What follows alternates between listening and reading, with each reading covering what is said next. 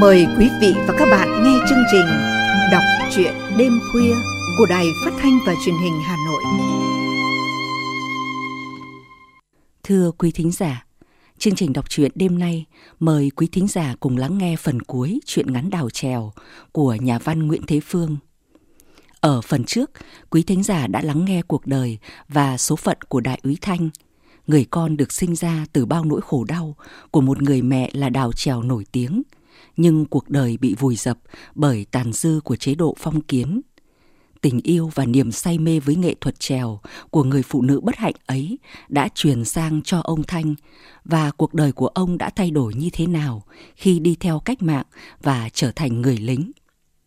Quý vị và các bạn cùng theo dõi phần cuối của truyện ngắn này để không chỉ hiểu nội dung câu chuyện mà còn hiểu thêm phong cách và bút pháp của một nhà văn luôn chọn cho mình một phong cách khám phá và tiếp cận riêng, đó là nghiêng về khai thác đời tư con người với những cảm nhận sắc sảo, tinh tế và giàu cảm xúc. Quý thính giả cùng lắng nghe qua giọng đọc Kim Yến.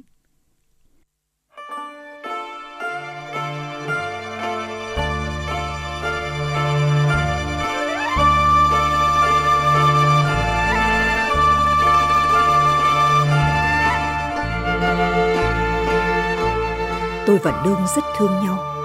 Cách thương nhau của chúng tôi có lẽ khác với những đôi vợ chồng trẻ bây giờ lắm lắm. Chúng tôi không mấy khi nói với nhau những lời tình tứ thiết tha như người ta hay tả ở trong sách.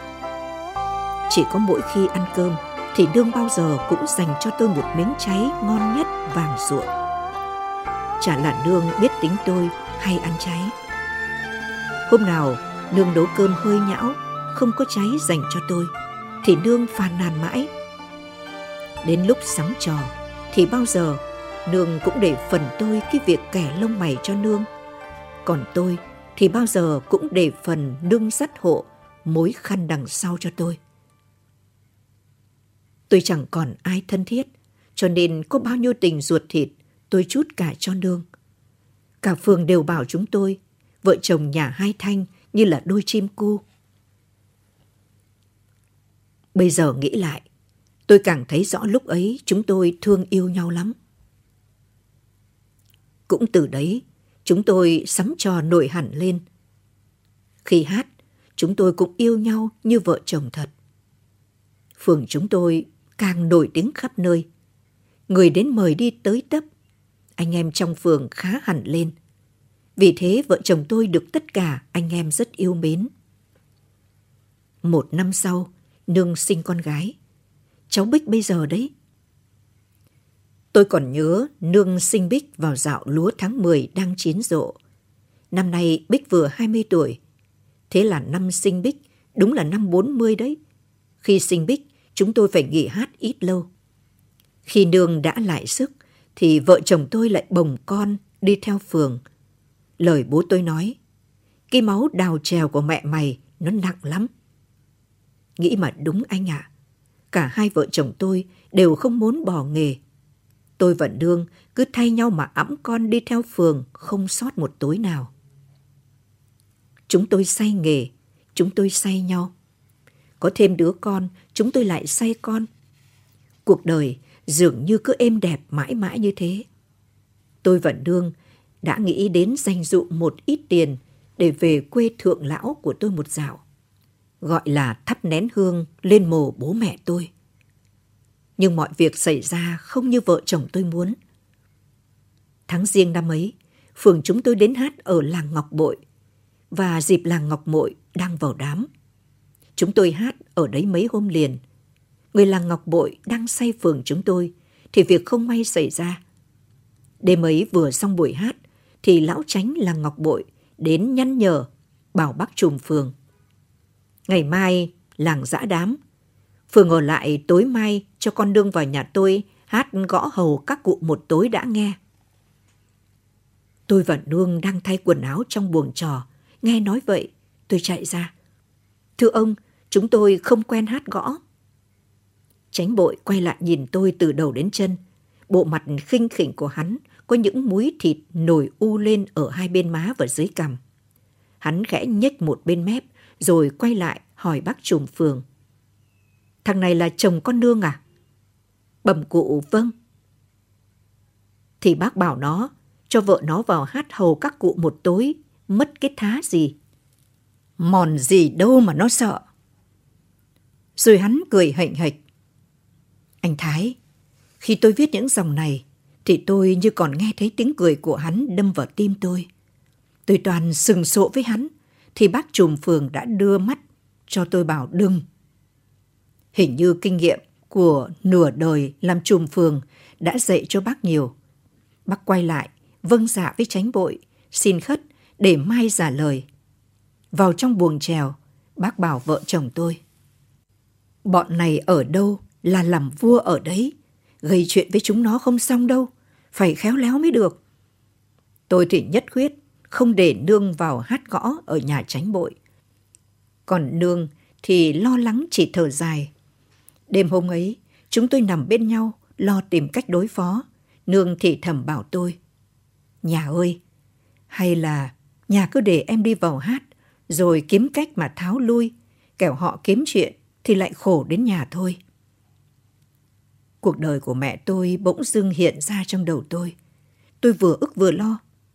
Thì ra đời của những Đào chèo đều bị đẩy đến chỗ thế này cả sao. Tôi ôm lấy nương và bảo nương. Không vào, không vào. Bọn chúng nó chó đều lắm đấy nhà. Sáng hôm sau, phường chúng tôi đang xếp đồ đạc vào hai cái bộ lớn. Thì chánh bội cho người ra gọi nương vào. Người tuần còn nói thêm. Cụ chánh bảo nếu chưa có phép của cụ chánh thì phường không đi khỏi làng Ngọc Bội này được đâu. Ông trùm phường lo sợ nhìn tôi rồi nhìn nương. Một lát, bác rụt rè bảo chúng tôi. Hay là ta cứ để cô hai vào. Đông người thế chưa chắc nó đã dám làm gì mà sợ. Đã bước chân vào đất người, không theo lệ của người ta không được. Bác an ủi như vậy thôi, chứ chúng tôi không tin gì lòng tốt của bọn này. Nhất là tôi, hình ảnh mẹ tôi cứ hiện lên quấn quýt trong đầu tôi. Nương thì ôm lấy Bích, ngồi rụt đi trong góc nhà mà nhìn tôi. Tôi định đánh liều, nhất quyết không để nương vào và đem con trốn đi. Nhưng trốn đâu cho thoát, ở cái thời buổi ấy, phường lại đông người thế này. Rồi ra liên lụy đến cả anh em. Bản đi tính lại, chúng tôi đều phải tính đến chuyện cứ để nương vào. Chúng tôi tự an ủi, nó cũng chỉ bảo vào hát gõ, chắc đã xảy ra chuyện gì mà sợ. Nhưng cái bộ mặt của chánh bội và giọng nói đều giả của hắn tối qua lúc tan chèo vẫn làm cho tôi phớp phòm lo sợ. Cuối cùng, chúng tôi đành phải để nương vào. Chiều hôm ấy sầm tối thì chánh bội lại cho tuần ra thúc nương cho Bích bú no một lần nữa, mặc vội chiếc áo the dài rồi trao con cho tôi. Tôi còn nhớ rất rõ nét mặt lúc nương trao con cho tôi. Mặt nương xanh hẳn đi và đôi lông mày của nương hơi nhíu lại. Sự khổ tâm hiện rõ trên vẻ mặt của nương. Bác trùm phường dặn nương, ý chừng để người tuần nghe thấy được. Cô hai liệu nói khéo với các cụ về với con sớm sớm một tí. Tôi không dặn gì nương, mà nương cũng không nói gì với tôi. Tôi chỉ ôm lấy Bích, đứng lặng im nhìn nương đi theo người tuần về phía nhà chánh bội. Cái nhà nó cao cao như cái thành, ở giữa những lùm cây mít, rất lớn. Trong lúc tê tái lòng như vậy, tôi lại nhớ đến miệng cười mếu máo của bố tôi. Và tôi như nghe thấy giọng nói lầm bầm của bố tôi. Cái máu đào chèo của mẹ mày nó nặng lắm. Hát chèo khổ lắm con ạ. Đừng làm cái nghề ấy. Thì sự thực đang xảy ra trước mắt tôi kia. Bóng nương dần dần đi lấp sau những hàng dứa dại bên đường làng. Anh Thái, chắc anh đang có một người vợ trẻ phải không? Chắc anh hiểu hết sự xót xa căm giận của tôi khi tôi bồng con, đợi người vợ thương yêu của mình đang ở đằng sau những bức tường cao như cái thành kia. Chúng nó đã làm gì vợ tôi? Tôi đợi đến gần nửa đêm, vẫn không thấy nương về. Tất cả chúng tôi đều lo lắng, ruột nóng như lửa đốt, máu như muốn bốc lên cả đầu tôi. Tôi không chịu được nữa, liền đặt cháu Bích ở nhà, rồi thủ một chiếc gậy, cùng một người bạn nữa đi lại phía nhà Chánh Bội. Đến gần cổng nhà nó, hai chúng tôi lấp vào một đám rào găng. Tiếng nương giọng hát cao, trong, văn vắt ở trong nhà vọng ra, lẫn tiếng gõ nhịp. Thì ra, nó vẫn đang bắt vợ tôi hát. Tôi vừa thương nương, lại vừa thấy yên tâm. Dù sao thì chúng nó cũng chỉ bắt vợ tôi hát. Tôi nghĩ thầm như vậy. Tôi để người bạn nấp ở đó chạy lại cổng nhà Chánh Bội, xô cửa định vào xin cho nương về. Nhưng hai cánh cửa lim rắn chắc như thép vẫn trơ trơ lạnh lùng. Tiếng nương hát vẫn vọng ra từ bên trong như cấu xé lòng tôi. Tôi nuốt cái nghẹn ở cổ, trở ra cùng người bạn đi về. Tôi cứ ngồi ẵm cháu Bích trên tay mà đợi nương. Gà trong xóm đã gáy rộ lên lần thứ nhất. Nương vẫn không về. Anh em trong phường nằm lăn lóc trên mấy tấm phản gỗ kê liền nhau đã ngủ say. Còn tôi thì cứ ngồi trơ trơ bồng cháu Bích mà đợi nương. Tiếng gà gáy vừa im thì nương bỗng hiện ra trước khung cửa. Thấy tôi, nương dừng lại trước thềm nhà, nhìn tôi chân chân. Đôi mắt của nương dại đi, vạt áo the của nương rách toạc và tóc nương sổ ra rũ rượi. Mối khăn thắt lưng của nương vương ra đằng sau thòng lòng và dải yếm của nương sộc sạch. Thế là rõ. Tôi thấy có một bàn tay nào thò vào lồng ngực tôi, nắm lấy tim tôi mà dứt mạnh một cái.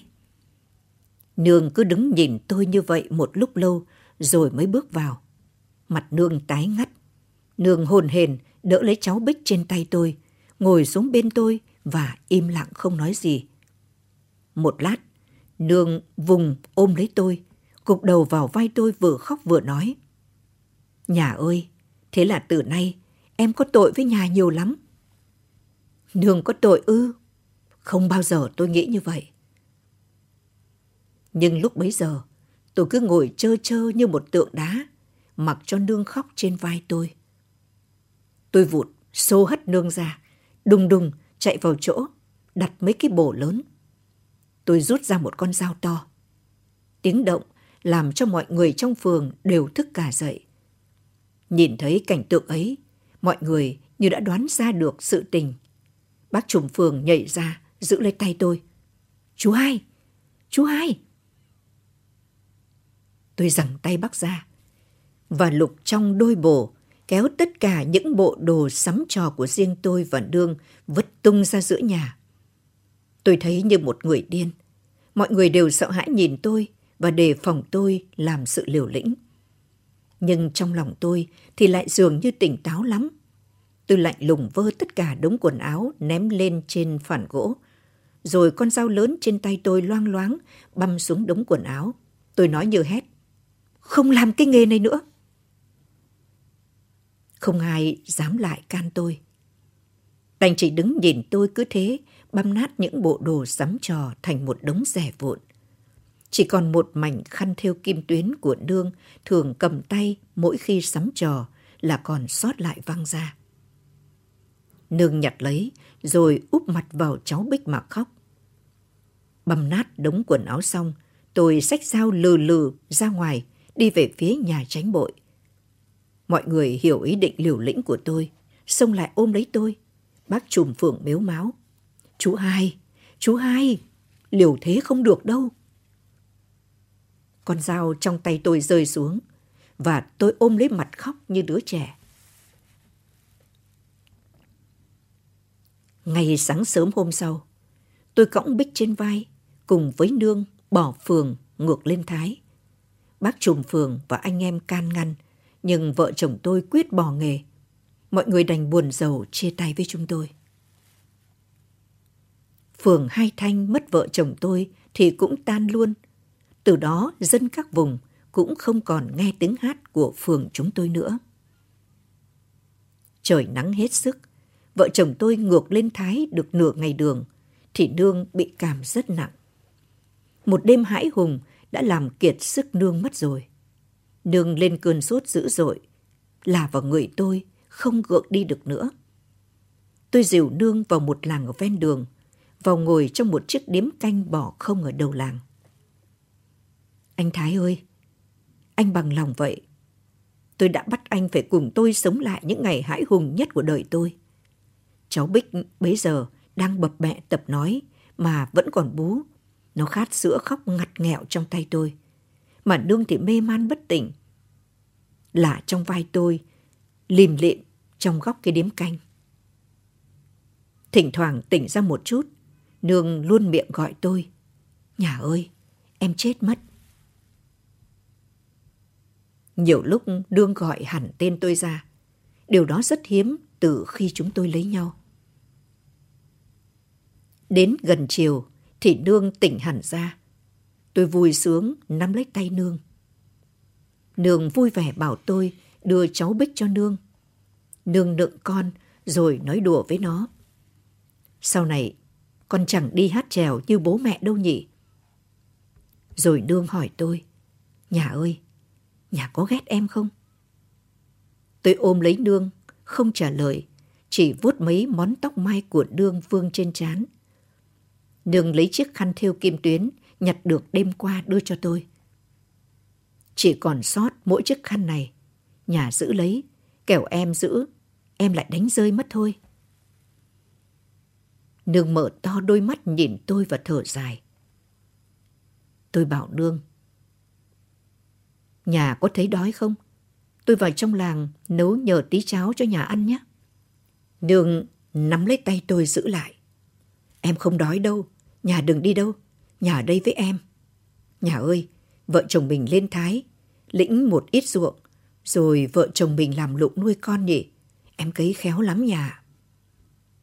Bỗng Nương nấc khẽ một cái, tay Nương bóp chặt lấy tay tôi. Hai giọt nước mắt trào ra trên khóe mắt Nương. Nương gọi, Nhà ơi, Nhà sờ chân em mà xem, em chết đến chân rồi đấy. Những dòng chữ này của đại úy Thanh run rẩy nguệch ngoạc, nhiều chữ viết chồng lên nhau, leo lên leo xuống trong hàng kẻ, có nhiều chỗ thì nhòe ra như một tờ mực bị thấm nước. Anh Thái ơi, đó là tất cả những lời nói cuối cùng của Nương nói với tôi. Mọi việc đã xảy ra chớp nhoáng trong hơn 10 tiếng đồng hồ. Thế là cuộc đời đào chèo của Nương cũng như của mẹ tôi trước kia đã kết thúc như vậy đấy. Cả dòng máu đào chèo trong người tôi dường như cũng ngừng chảy từ buổi đó. Tiếng hát của chúng tôi đã tắt đi ở những xó chuồng ngựa, ở những góc điếm canh. Sau khi nhờ dân làng chôn cất vợ, tôi một mình cõng con lên Thái. Tôi đi làm thuê để nuôi con. Được ít lâu thì vừa cái dạo Nhật bắn Tây và phong trào Việt Minh lan đến vùng tôi ở. Một đêm, tôi nghe tiếng súng nổ lốp bốp ở xa xa. Những người ở xung quanh nhà tôi đổ ra đường chạy rầm rập. Tôi hỏi, gì thế? Một người vừa chạy, vừa trả lời vội. Đi phá kho thóc của Nhật, có đi thì đi. Tôi liền nhập bọn với họ. Đêm hôm ấy, khi đoàn người phá kho thóc đã rút đi, một mình tôi bế cháu Hường đứng lại, nhìn chiếc nhà kho bị phá tan hoang trước mặt tôi. Tôi vừa bỡ ngỡ lạ lùng, vừa vui thích nghĩ thầm trong bụng. Thế ra, làm được như thế ư? Tôi đang đứng ngẩn ngơ, thì một người đến vỗ vai tôi. Đằng ấy người vùng nào? Tôi quay lại nhìn người vừa nói rồi trả lời. Tôi người dưới Nam. Không lấy được tí thóc nào à? Tôi bận cháu bé. Thế thì đi theo mình. Anh Thái ơi, tôi không muốn nói ra đây lời cảm ơn suông đối với cách mạng. Tôi cũng không xem cách mạng như một đôi đũa thần tự dưng đến cứu vớt đời người một cách mầu nhiệm. Nhưng quả thật tình là cách mạng đã đến thật đúng lúc với đời tôi. Tôi đã tưởng mình không có một con đường nào thoát nữa. Một tay ôm đứa con bé bỏng, trong lòng chua xót, tôi như người đứng trước một ngã ba đường xa lạ. Tôi liền bồng cả Bích đi theo người lạ mặt vừa rủ tôi. Đó cũng là cái ngày một cuộc đổi thay lớn đã xảy ra trong đời tôi. Tôi trở thành đội viên du kích tỉnh Thái. Bích cũng trở thành đứa con chung của tất cả chúng tôi. Và thế là... Tôi sẽ không kể tỉ mỉ về cuộc đời của tôi sau này, vì anh đã biết khá rõ.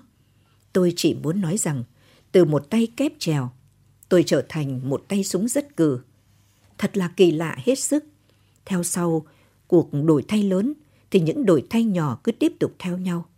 Nhưng có lẽ sự đổi thay lớn nhất mà tôi cảm thấy là sự đổi thay cái giá trị con người. Anh đừng cười tôi là đã làm triết lý. Cái này có lẽ các anh có nhiều điều kiện hơn tôi. Nhưng việc đời thì cứ bắt người ta phải triết lý như vậy. Muốn hay không cũng thế thôi. Thì tôi cũng có nói cho anh nghe vậy. Bây giờ tôi chỉ kể tiếp cho anh nghe về những việc có liên quan đến Bích và chiếc khăn. Sau ngày cướp chính quyền, tôi đem Bích vào giải phóng quân luôn. Mối thù riêng tôi vẫn canh cánh trong lòng. Có lần tôi ngỏ ý với một người bạn đồng đội. Mình muốn trở về Ngọc Bội, bắt tránh bội, giết đi mới hả? Bạn tôi bảo, cũng đúng thôi, nhưng vấn đề là vấn đề giai cấp kia cậu ạ. Bây giờ tôi không hiểu rõ lời bạn tôi lắm.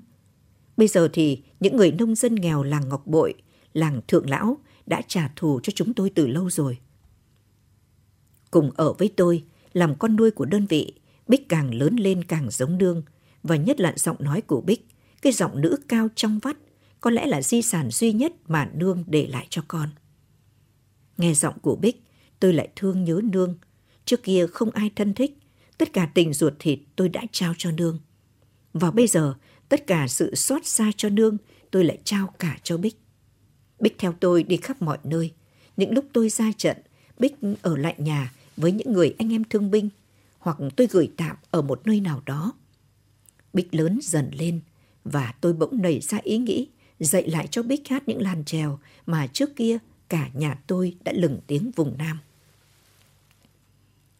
Thì ra, cái máu đào chèo trong người tôi nó vẫn không ngừng chảy. Tôi đã truyền lại dòng máu ấy cho Bích. Những lúc rỗi rãi, tôi dạy Bích hát. Dần dần, Bích đã thông thạo 36 làn chèo. Và từ đó, trong đại đội của tôi, sau những ngày chiến đấu gian khổ ở khắp các chiến trường, bố con tôi đã trở thành nguồn vui không bờ bến của anh em. Bích hát cho bộ đội nghe, Bích hát cho thương binh nghe, Bích làm đủ mọi vai trong những màu vở chèo cũ mà tôi dạy cho Bích hát. Tất cả đồ sắm trò của Bích chỉ là chiếc khăn thêu kim tuyến còn sót lại của vợ tôi. Bích buộc nó lên mái tóc, Bích quàng nó vào cổ, và Bích vui như con sơn ca. Đầu năm 1954, đơn vị tôi được điều đi dự trận Điện Biên Phủ. Trước khi đi, tôi cho Bích theo một đoàn văn công. Lúc hai bố con tôi chia tay, tôi có kể lại cho Bích nghe tất cả chi tiết cuộc đời của tôi, của mẹ Bích, và tôi trao cho Bích chiếc khăn thêu kim tuyến. Khi tôi dự trận này, tôi không có một ý nghĩ gì sợ chết. Xong tôi cũng có ý muốn dặn dò Bích trước khi đi.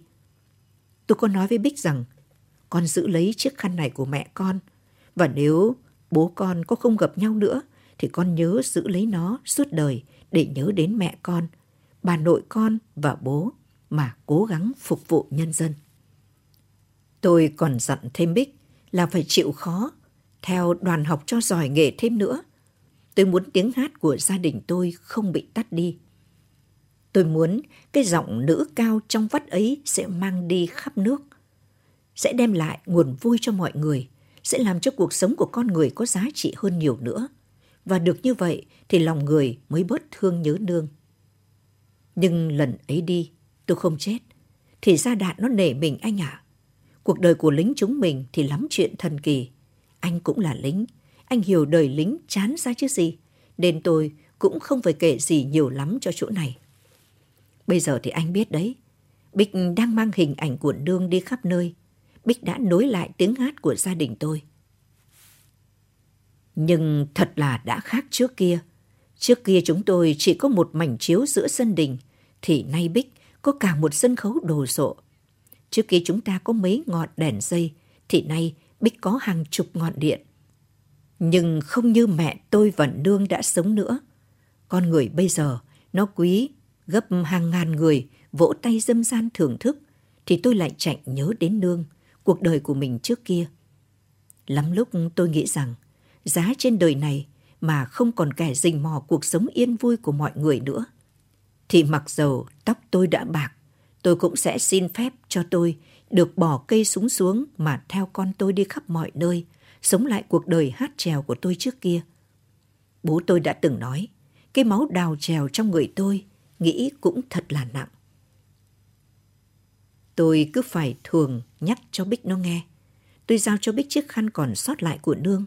Tôi chỉ sợ Bích quên mất quãng đời mà tôi đã phải cầm dao băm hết quần áo sắm trò của chúng tôi. Tôi sợ nếu Bích quên mất thì lòng Bích sẽ ít vững vàng đi. Bích sợ chuyện cũ gợi lại cho tôi nỗi buồn, cho nên mỗi lần tôi bảo Bích thì Bích lại gạt phắc đi. Bích bảo tôi nên quên hết đi, đừng nhắc lại làm gì. Bích thích sống với hiện tại và tương lai hơn là nhớ đến dĩ vãng. Nó làm như tôi là một ông già bảo thủ không bằng ấy. Thì tôi có bảo Bích sống với dĩ vãng đâu, không quay trở về than vãn với cái dĩ vãng làm gì. Nhưng Bích phải nhớ lấy cuộc đời cực nhục trước kia mới có thêm nhiều sức mạnh mà sống với hiện tại, xây đắp tương lai chứ. Anh bảo tôi nghĩ có đúng không? Chẳng đã có những người quên mất quãng đời trước kia của mình mà trở nên không vững vàng trong cuộc sống đó là gì? Đó là chỗ bố con tôi đang nghĩ khác nhau anh Thái ạ. Con bé đến là bướng bỉnh, nhưng Bích vẫn thương tôi lắm. Bích vẫn nghe lời tôi, dắt chiếc khăn của nương trong người.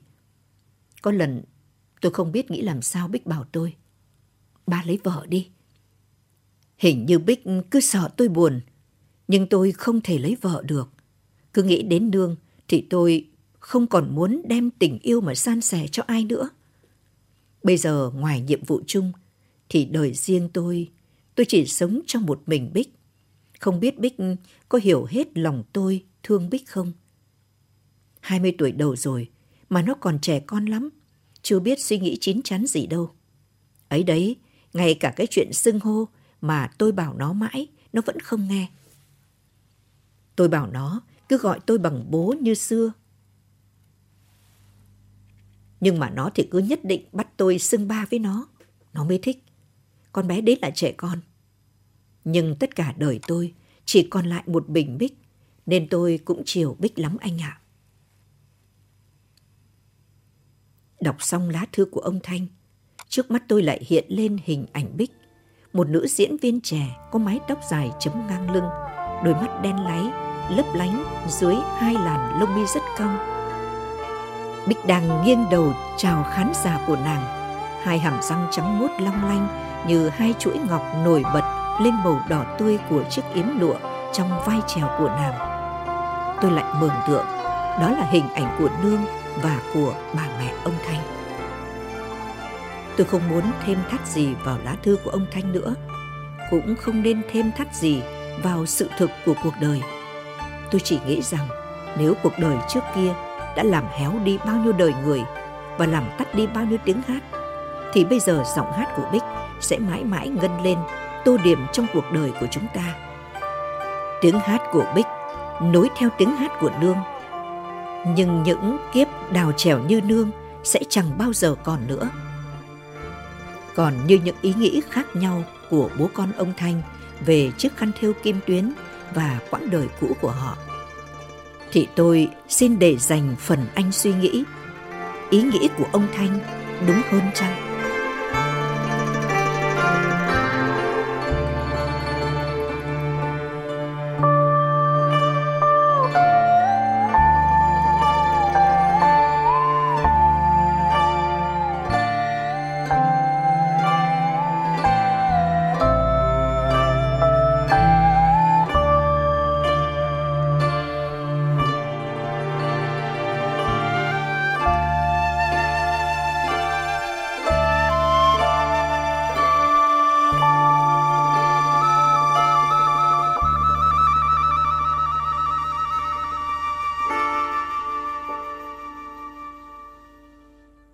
Quý thính giả vừa nghe phần cuối truyện ngắn Đào chèo của nhà văn Nguyễn Thế Phương. Chương trình đọc truyện đêm khuya đêm nay xin tạm dừng tại đây. Xin chào và hẹn gặp lại.